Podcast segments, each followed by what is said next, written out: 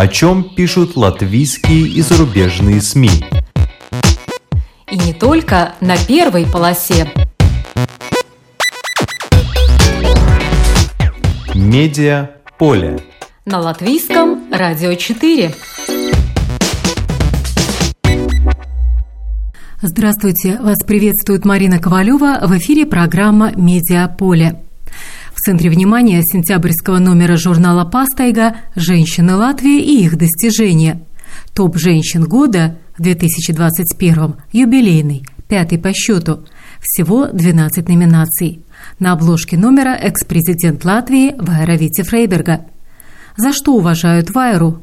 Как член правления Латвийской ассоциации журналистов Сигита Роти тихо, но упорно помогает изгоям, белорусским журналистам и их согражданам. И что она испытала, узнав, что ее включили в латвийский топ «Женщин года». О чем говорила руководитель Балтийского центра развития СМИ Гунта Слога в Португалии, где прошла Европейская летняя школа для женщин-лидеров. И правда ли, что рядом с сильной женщиной мужчина становится слабее? Об этом сегодня в программе «Медиаполе», но по традиции в начале краткий обзор некоторых других публикаций. В ближайшие пять лет 38% латвийских педагогов планируют уйти из профессии. Журнал «Ир» пытается разобраться, почему не хватает учителей. Этот учебный год начался с того, что вакантными были 249 мест. Всего в Латвии насчитывается чуть более 21 тысячи педагогов. Директора рассказывают, что сейчас в больших школах учителя на руки получают по 1000-1100 евро, но 80% учителей работают 40 часов в неделю, то есть больше положенных 30 часов. А судя по официальной статистике, больше половины учителей заняты все же не на полную ставку. Маленькая нагрузка у учителей небольших сельских школ. И кто же будет добираться до работы несколько часов, чтобы потом получать 140 евро? Избранные братья Кокарсы. По таким заголовкам в журнале «Майя Свесис» опубликована статья о братьях Кокарсах и Мантей Гидо, которым в этом году исполнилось бы 100 лет – Братья-близнецы Кокарсы – харизматичные, любимые народом хоровые дирижеры, которые принадлежат плеяде выдающихся хоровых дирижеров Латвии XX века, отмечает издание. Интересно, что внук Иманта Кокарса Улдес открыл в Латвии первую вокальную студию, где пению обучают дистанционно. Ключевое слово – выдержка – по таким заголовкам в издании «Культура Сдена Унисклайде» опубликовано интервью Егора Ерхамовича с легендой оперного искусства, американской сопрано Рене Флеминг. В нем певица откровенно рассказала о периоде боязни сцены, о том, что делать, если тебя освистали, о том, как подбирает репертуар, подходящий для своего голоса и темперамента, и о том, что из всех оперных партий больше всего соответствует ее характеру Татьяна из Евгения Онегина. Певица выпускает духи, хотя, по ее признанию, сама она почти не использует парфюм, так как она почти все время находится рядом с певцами, а многие из них слишком чувствительны к парфюму. На вопрос, как оперные певицы подняться до статуса дивы, Рене Флеминг ответила «Думаю, что этому помогает искренность и сердечность. Артист должен быть честным по отношению к зрителю. Выходя на сцену, нужно быть естественным. Этому нельзя научить. Надо найти свой путь к аутентичности. Мартин Шатила, чемпион по парусному спорту. Журнал «Ир» пишет о 17-летнем латвийском яхтсмене, который завоевал золотую медаль на чемпионате мира среди молодежи в классе «Лазер» 4-7 в Ирландии. Крупные в парусном мире страны Испания и Италия направили по 20-25 спортсменов. Мартин Шат Латвии был единственным. Всего в заездах участвовало 150 лучших молодых яхтсменов мира из 25 стран. Мартинш Атила говорит, что это было действительно нечто – слышать гимн Латвии на такого уровня мероприятии. Победить ему помогли, среди прочего, знания физики и математики. Эти предметы ему хорошо даются. Мартинш благодарен своему учителю из первой гимназии, в которой он учился до 9 класса. А сейчас Мартинш учится в Великобритании и планирует объединить карьеру профессионального яхтсмена с изучением механической инженерии.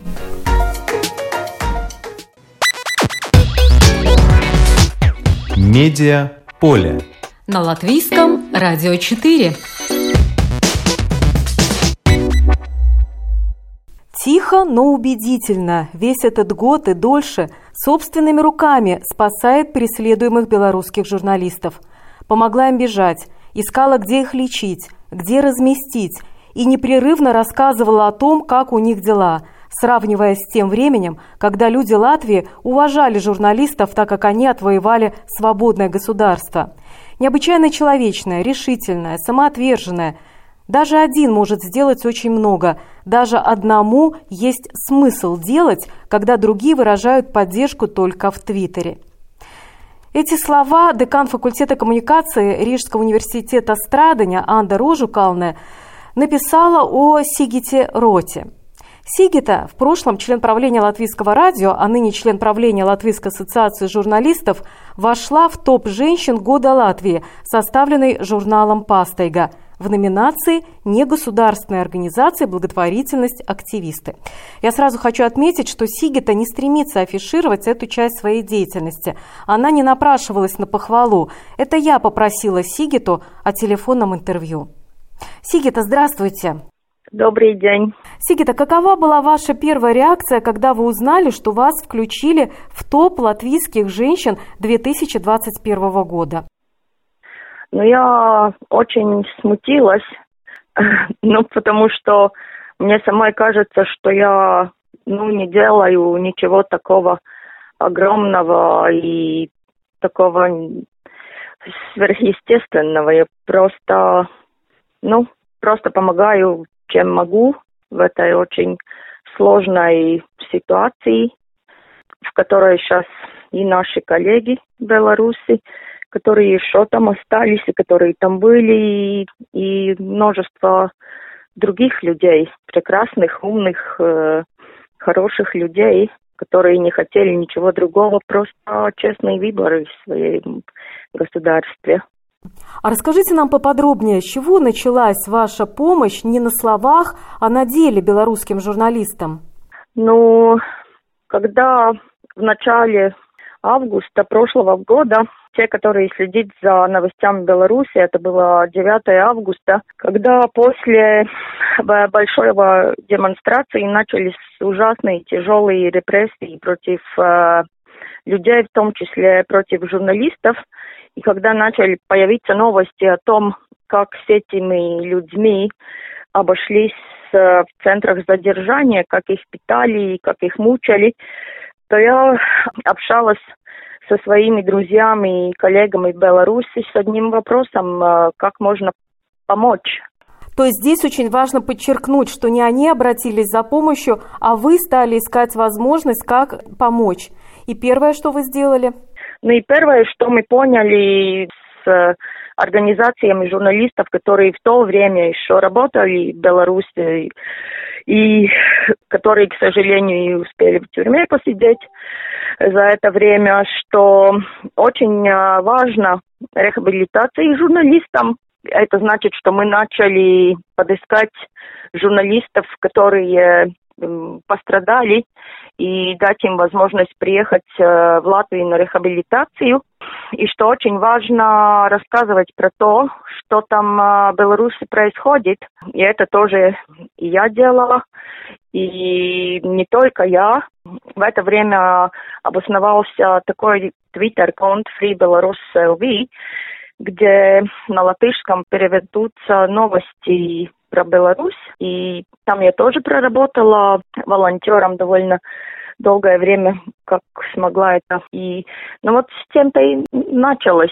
И потом, конечно, еще был такой большой проект, который мы сделали тоже, это называется книга правосудия, где белорусские журналисты публиковали свои интервью и свои статьи про то, что пережили эти вот простые белорусские люди, когда их задержали и в Окрестине, и в других СИЗО. Мы это перевели на латышском и вместе с театром, Национальным театром Латвии и Дяртрудас Иелас театр сделали такое чтение, где актеры Национального театра читали отрывки от этой книги. Вот как раз воспоминания простых людей, как страшно там было, что они там пережили, какие питки там были. Но это было до слез, честно скажу, нам всем. Ну так что по-разному, ну как, как могли помочь, так и помогаем до сих пор еще. И вот э, сколько, например, человек э, благодаря э, вашей деятельности и ваших соратников ну, прошли реабилитацию здесь, в Латвии? Ну, теперь уже примерно какие-то больше, чем 50, 55 или, может быть, даже больше. И мы, конечно, продолжаем это делать дать им передышку и отдохнуть, и кому какая помощь нужна. Я заметила на вашей странице в Фейсбуке еще в августе было такое объявление, что вы обращались к друзьям, кто может оказать помощь конкретной белорусской семье, которая недавно приехала с двумя детками, и третий э, должен родиться в ноябре, что ничего нету, нету ни одежки, нету ни коляски, ни кроватки, ничего, ничего нету. Вот какая была реакция на вот этот пост? Э, реакция была я даже не думала, что у нас так э, много хороших и отзывчивых людей. Там, э, ну, очень-очень отзывчивые люди. Мы уже не только сможем эту семью обеспечить, мы там могли многим помочь. Но это тоже одна такая вещь, чтобы помочь этим людям, которые тут приехали, Тогда есть люди, которые уже получили определенный статус Латвии, им тоже временами нужна помощь. А куда могут обратиться люди, которые хотят оказать э, помощь белорусам? Ну, наверное, те же самые соцсети можно это делать.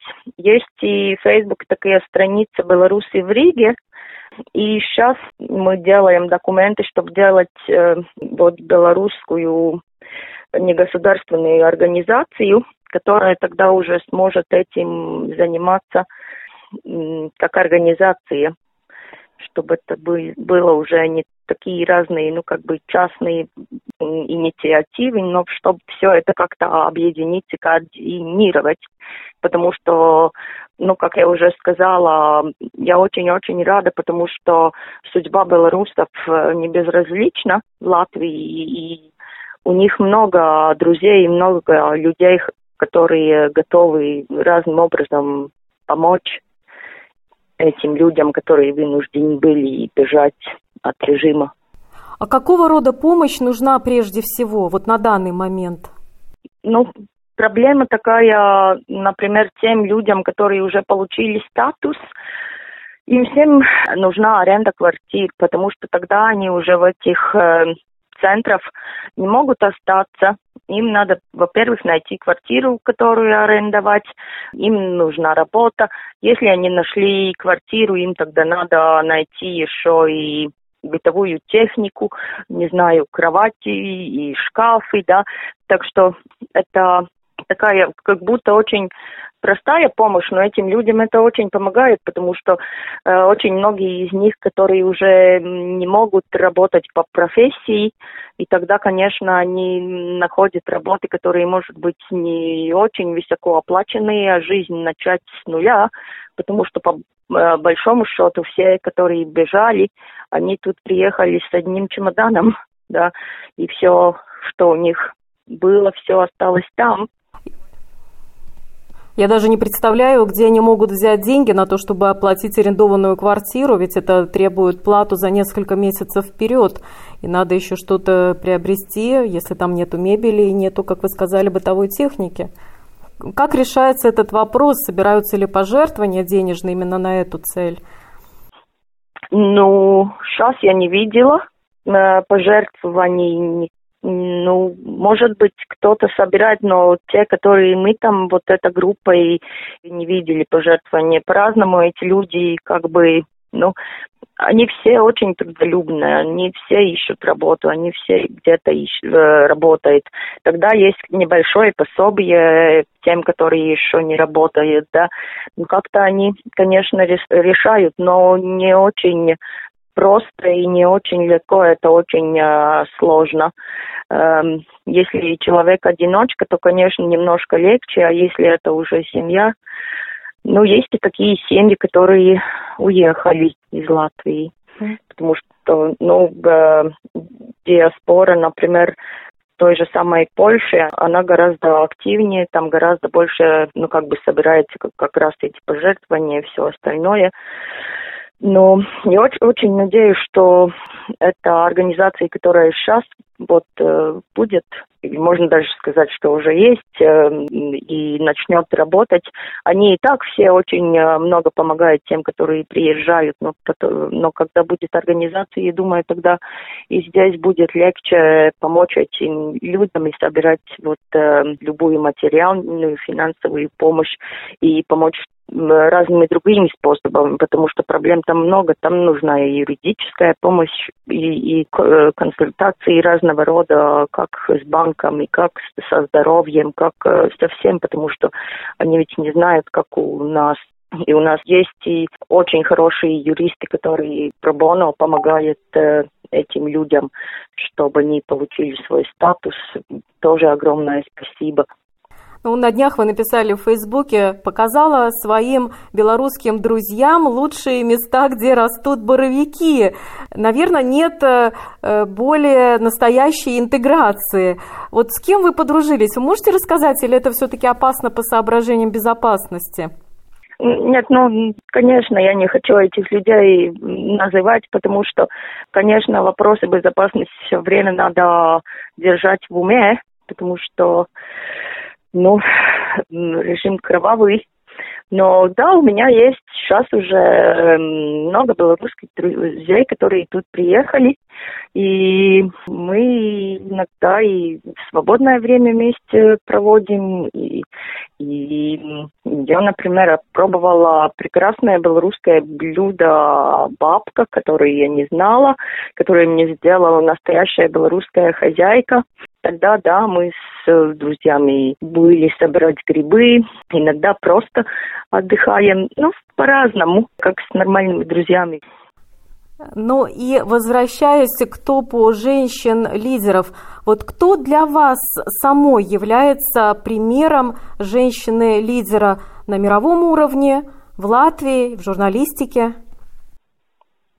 Мне, наверное, если если говорим про Латвию, то я думаю, что самый выдающийся лидер последнего времени это все же Вайер Вита Фрейберга, потому что она была очень умная женщина, она очень много для Латвии сделала, и я вот думаю, она была, ну, очень такая свое время, свое место, и спасибо ей за но за очень много, почему мы, например, чувствуем себя сейчас намного безопаснее, и я надеюсь, нам никогда не надо будет э, быть в ситуации, как э, белорусам, да. Ну вот так что в журналистике очень много женщин, которые очень хорошие дела сделали. Не хочу называть одну, потому что есть много, которые сделали свои медиа, многие, которые просто очень хорошую работу делают, многие редакторы, журналисты. У нас как раз э, недавно была церемония в ассоциации журналистов, где мы который раз уже награждали своих коллег за выдающиеся материалы журналистические. И было очень-очень трудно выбрать одного, потому что очень много хороших работ было, и, конечно, очень много и женщин, которые эту работу делают, и непростую, и сложную, и нервную, и, и очень часто недостаточно оплаченную ну а какая работа произвела на вас вот самое сильное впечатление из тех, кто получил награды? Я, конечно, понимаю, что, может быть, это не совсем корректно выделять кого-то одного, но все-таки есть какой-то проект, который, ну, действительно, как вам кажется, ну, очень сильный и э, о котором стоит упомянуть. Я думаю, что очень много было хороших работ насчет э, ковида и этого времени ковида тогда мне всегда очень важно, кажется, то, как женщина, чтобы мы говорили про проблемы женщин и семьи. Это такой социальный блок. И то, что мне как журналисту тоже кажется очень важно, это расследовательная журналистика, потому что у нас до сих пор очень много вещей, которых надо знать, если мы хотим жить, ну, вот такой государстве честной демократии, что нам надо заниматься тем, чтобы, чтобы разобраться с, там, с разного рода жуликами, коррумпантами, олигархами, да. Особенно важно, конечно, это не забыть и теперь, потому что у нас выборы, и мы уже видим, что некоторые жулики опять хотят быть при, при власти. Опять же, не хочу никого одного называть, потому что было ужасно трудно, очень-очень трудно. Работ было много, больше, чем 150 работ. И выбрать вот э, каждая номинация этого одного были, было очень трудно. Там были очень длинные дискуссии в комиссии. А чем вы можете объяснить, что у нас расследовательская журналистика в основном женщины занимаются? Трудно сказать. Может быть, э, у них э, побольше терпения, потому что надо много времени этому делу, надо очень большого внимания. Там обычно очень-очень много материалов. Это нельзя сделать быстро, это очень терпеливо, понемножку все собирать и делать эту большую картину, и тогда уже из этой большой картины суметь сделать этот один материал или, не знаю, серию материалов о самом важном. Да? Так что, возможно, это вопрос терпения. Я не хочу сказать, что там и смелость, конечно, должна быть, но я не думаю, что наши парни менее смелые, чем, чем э, женщины, да. Но во всяком случае это, ну, очень хорошая работа, которая, да, требует э, очень много сил, нервов, потому что мы знаем э, рассказы коллег наших журналистов, которым прямо угрожают за их работу, да, сделанную. Так что это, конечно, тоже надо иметь в виду. Спасибо. Это была Сигита Роти, член правления Латвийской ассоциации журналистов, которая вошла в топ женщин года Латвии, составленный журналом «Пастайга». Медиа поле. На латвийском радио 4.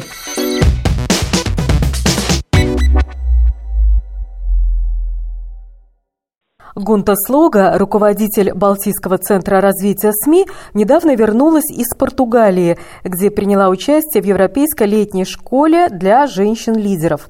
Я созвонилась с Гунтой, чтобы расспросить поподробнее о том, что же там обсуждали. Здравствуйте, Гунта. Здравствуйте. Что было на этот раз в центре внимания европейских женщин-лидеров?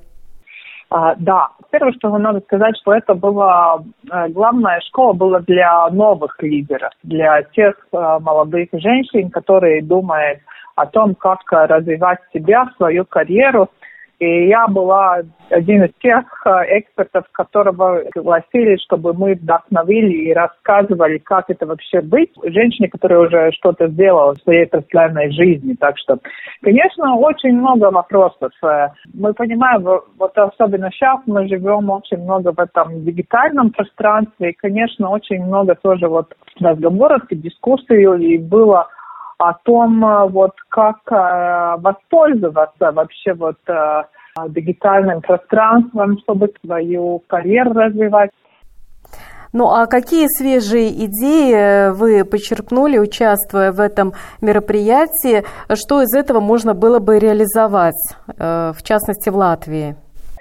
А, ну, конечно, если говорить, э, я, я была приглашена говорить о том, э, какая вообще ситуация женщин сейчас в масс-медиа, в журналистике, и мы знаем, что вот одна очень большая проблема – это то, что мы называем cyberbullying, то, что вот э, на женщин, журналистов в интернет-пространстве нападает не только потому, что они журналисты, но и потому, что они женщины. И все троллинги и другие вот все эти люди, которые хотят вредить. Им просто как будто, ну, я не знаю, какое-то наслаждение или просто легче вот нападать на женщин.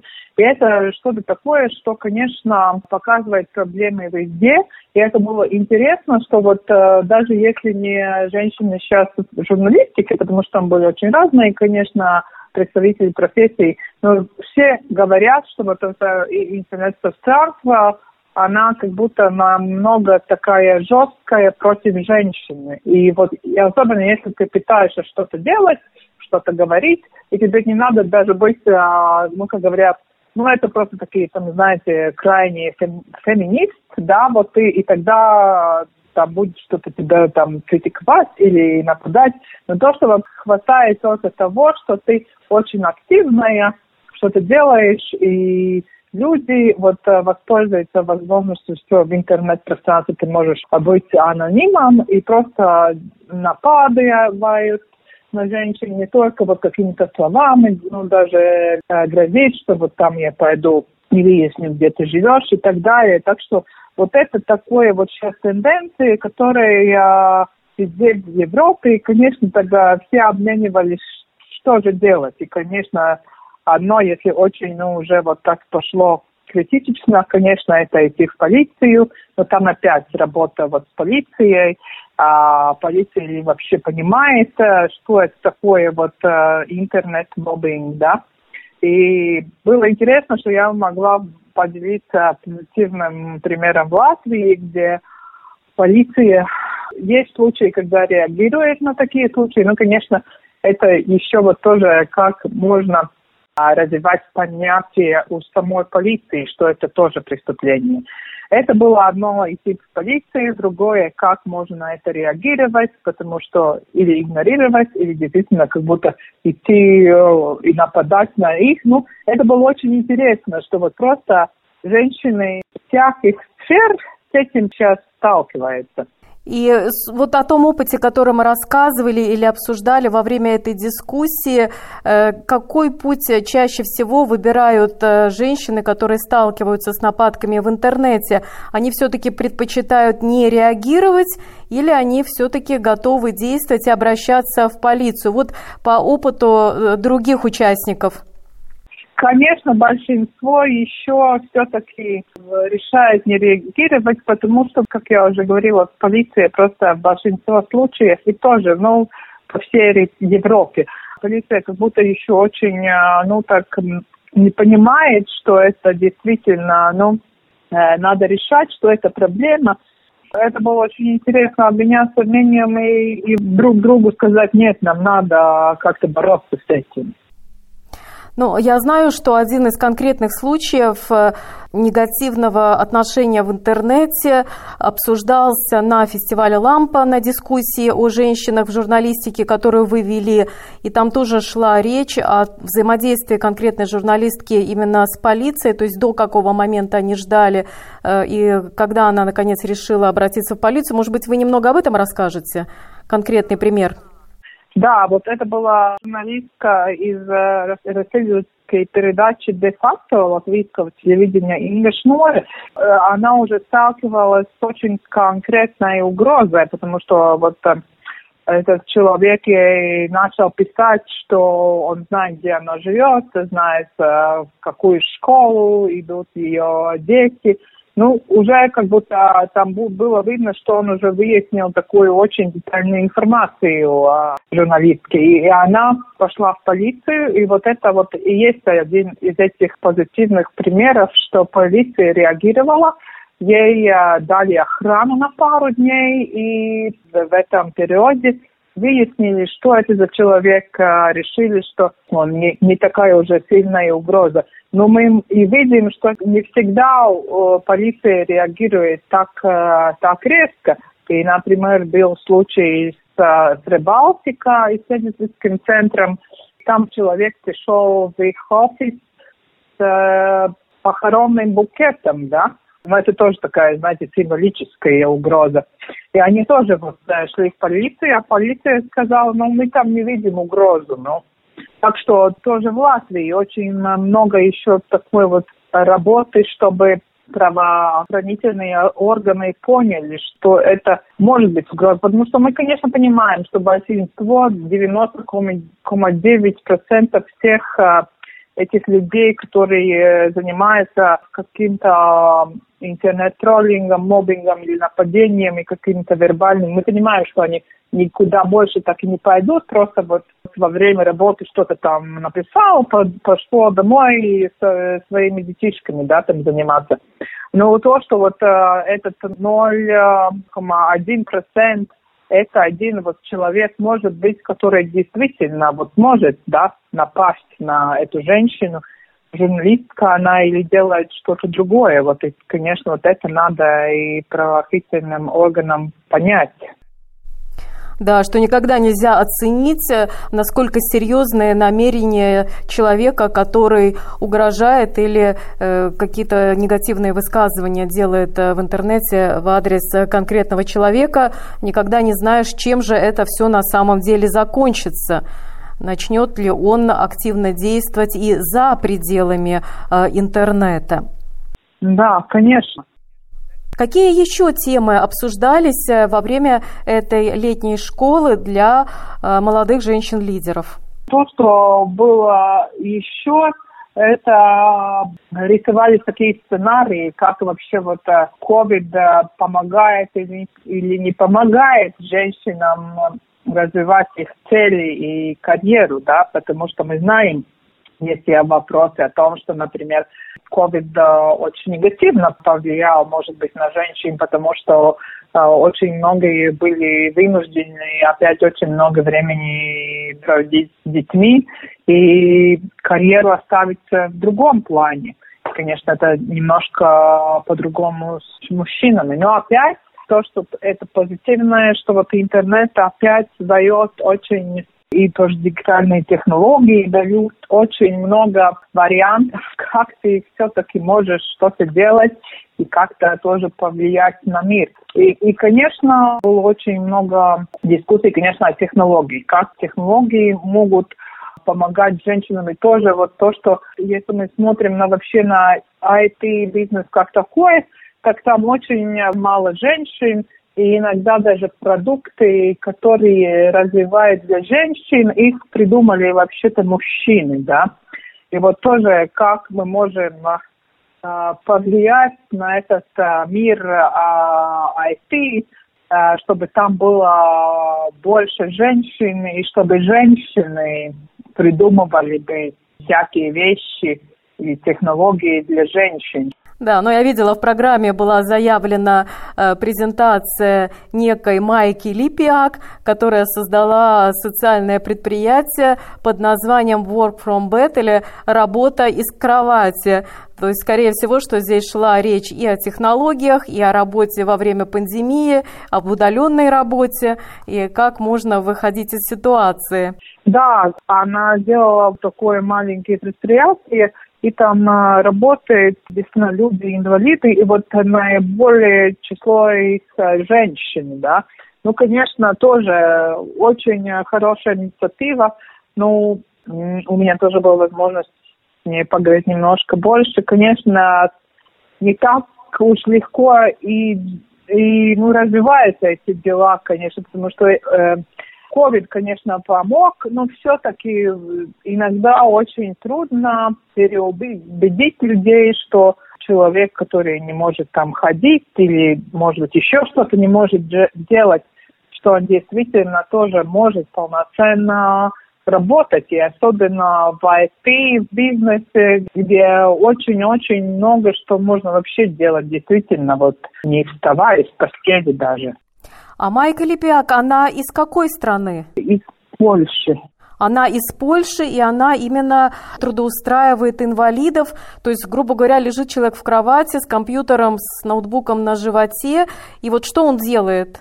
Что-то программирует. Она рассказывала, что тоже что-то, вот графический дизайн, что-то кто-то делал.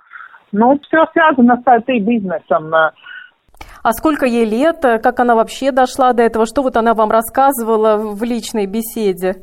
Мне кажется, вот в таких личных беседах самые интересные э, факты и всплывают.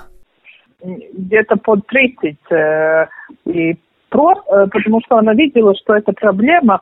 У нее, понимаю, какие-то знакомые тоже были люди с особенными потребностями. И просто она видела, что это проблема и решила это делать. Ну, конечно, у нее это предприятие маленькое, и вот то, что она говорила, с одной стороны, она приехала вот вдохновлять других, что это надо и можно делать, с другой стороны, ей самой очень трудно идет с этим. Во-первых, всех убедить, что действительно эти люди могут полноценно работать. Во-вторых, конечно, это предприятие у нее очень маленькое, и она, ну, как будто там делает все, да, она там директор, э, и там администратор, э, и финансист, и все такое. Так что, э, конечно, с одной стороны, очень хороший пример, с другой стороны, мы тоже видим, что ну, очень-очень трудно бороться тоже со всякими стереотипами. А кто из известных в мире э, женщин принял участие в этом мероприятии? Я прочитала, что была заявлена Вики Пирия, 28-летняя автогонщица, э, итальяно-британская, которая 8 лет начала заниматься картингом, в 15 уже активно стала выступать, выступает в формуле Рено Aerocap и в серии Э, Ви. Вот кто из знаменитостей э, был в Лиссабоне? Ну, у меня, конечно, наиболее интересно была коммуникация с людьми, которые из, из э, медиа. Например, был вот представитель издательского дома Конде Напса Роберто Цианетти, который очень тоже много говорил, вот как все их большие журналы пытаются вот развиваться, чтобы было меньше вот таких стереотипов, которыми сталкиваются женщины. И это с обеих сторон как будто вот меньше стереотипов а, в контенте журналов и в самих редакциях, в которых они работают. Было тоже очень интересно встретиться с бывшей журналисткой BBC, которая сейчас немножко занимается своим бизнесом, консультациям по коммуникациям. Мы тогда вот все три там сидели и обсуждали ситуацию в медиа. И, ну, это, конечно, для меня было наиболее интересно. Ну, если мы вообще говорим о женщинах-лидерах как таковых, вот назовите мне имена женщин, которые для вас лично являются примером, в том числе примером лидерства в журналистике. Ну, в журналистике у меня, конечно, если так смотреть в Латвии, то у меня это была или есть Сарнита Эллерте, бывший главный редактор газеты «Диена», потому что я а, пошла работать уже много-много лет назад в газету «Диена», когда у меня было 18 лет. И я считаю, что это была одна из наилучших школ журналистики. И то, что просто она научила смотреть э, всегда на мир в контексте таком большом и всегда как будто не останавливаться и все время себя развивать. Если смотреть на другие страны, тогда у меня тоже как кумир, это репортер CNN Кристина Амампур, которая сейчас она уже просто делает такие длинные интервью, но когда я была молодым журналистом, там она очень много ехала на горячие точки и вот давала такие очень хорошие репортажи. Ну, конечно, есть и другие, да. И, конечно, то, что мне кажется вот очень важно, что делают, например, здесь в Латвии журналисты Рыбалтики, и особенно, чтобы все общественные медиа вместе с Рыбалтика на Рождество делали эту дуот акцию и говорили о женщин, которые э, страдают от э, насилия. Мне кажется, вот это тоже очень важно об этом говорить, потому что вот не только то, что это меняет ситуацию в общем плане, но тоже вот э, просто помогает этим женщинам, которые пострадали, понять, какие есть пути, чтобы реабилитироваться, чтобы, может быть, идти в полицию, так что э, мне кажется, что вообще, и особенно в Латвии, мне кажется, очень-очень много женщин-журналистов, которые каждый день делают очень-очень важную работу. Да, но вот вы упомянули журналистку, которая ездила в горячие точки. У меня тоже есть свой кумир, это Ариана Фалачи, итальянская журналистка, но которая потом свою карьеру делала уже в США. Работала она, конечно, в 60-х, 70-х, 80-х годах. Она 12 книг написала, многомиллионные тиражи. И то, что она побывала в качестве военного корреспондента и в Кубе, и в Южной Америке, Кувейте, Венгрии, во Вьетнаме, Мексике, в нее даже стреляли. Она даже в морге один раз проснулась, но выжила. И главное, что она сделала очень много для гендерного равноправия в журналистике. Она добивалась интервью с лидерами мировыми, с мужчинами, которые вообще с женщинами и общаться не хотели. Иногда даже мужскую одежду переодевалась. И Аятолла Хамини э, был одним из тех, э, кого ей удалось уговорить на интервью, но при котором Фалачи демонстративно сорвала с головы обязательную по протоколу паранжу, и все равно он э, продолжил с ней говорить, хотя, конечно, был э, страшно раздосадован такой ее дерзостью. Но это журналистка, конечно, которая активно работала в 20 веке, но и сейчас, если мы знаем Дафне Анна Каруана Галиция, которая была убита на Мальте, смелая журналистка, которая расследовала э, случаи коррупции, то, как власть срослась с мафией, и сейчас мы знаем, знаем, что в Европейском, в Европейском парламенте даже премию объявили, назвали в честь Дафны Анны Каруаны Галиции. То есть есть смелые журналистки, лидеры, э, которые показывают, что так можно работать как бы в наши дни. И действительно то, что вы сказали про Латвию, что у нас и та же наша Инна Страздыня, которая тоже не боялась идти и в лагерь для беженцев, и отправлялась и в Сирию, и где только она не была. Э, то есть э, действительно женщины могут быть э, на передовых позициях и в этой профессии, профессии журналистики. А вот в других сферах, помимо журналистики, вот кто для вас женщина-лидер, женщина-пример? У меня женщина пример, женщина-лидер, наверное, Вайра Вита Фрейберга. Потому что у меня просто была возможность э, в свое время очень много с ней встречаться, э, делать интервью. Я тоже была коавтором э, книги о ней и фильме у меня было это привилегия немножко больше ее узнать. То, что, конечно, одно, что она очень, ну, такая личность, которую, мне кажется, узнать стопроцентно очень трудно. Мне кажется, может быть, ее муж ее только знает вот так, что до самого, да, там. А, ну, ну, то, что мне просто она очень, мне кажется, то, что она, вот ее это целеустремность, и то, что вот если ты начал что-то делать, то надо сделать до конца и делать это, ну, наилучшим способом, каким только это можно. Ну, тоже, конечно, вот, а, вот то, что у нее такой, ну, очень-очень огромный кругозор и знания, и вот э, особенно вот э, говорить с ней не только о политике, но о жизни, о цветах, о литературе это всегда тебе надо, ну, так немножко держаться, да, потому что она всегда будет показывать очень огромные знания во всем.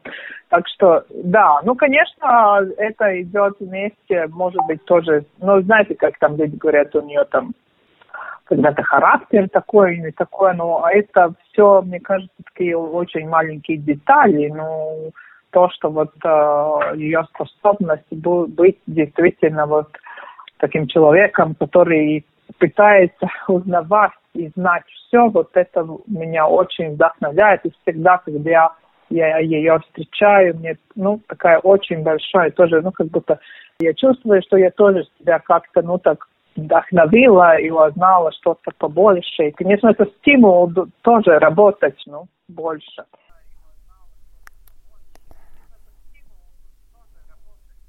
Э, кстати, на обложке сентябрьского номера журнала «Пастейга», где опубликован топ достижений этого года, это топ латвийских женщин года, на обложке как раз портрет экс-президента Латвии Вайры Вити Фрейберге. И в интервью, когда речь зашла о женщинах-лидерах, Вайра Витя Фрейберга упоминает, что недавно она прочитала интервью с неким человеком, который утверждал, что рядом с сильной женщиной мужчина становится слабым. И в чем логика, задает вопрос Вайра Витя Фрейберга.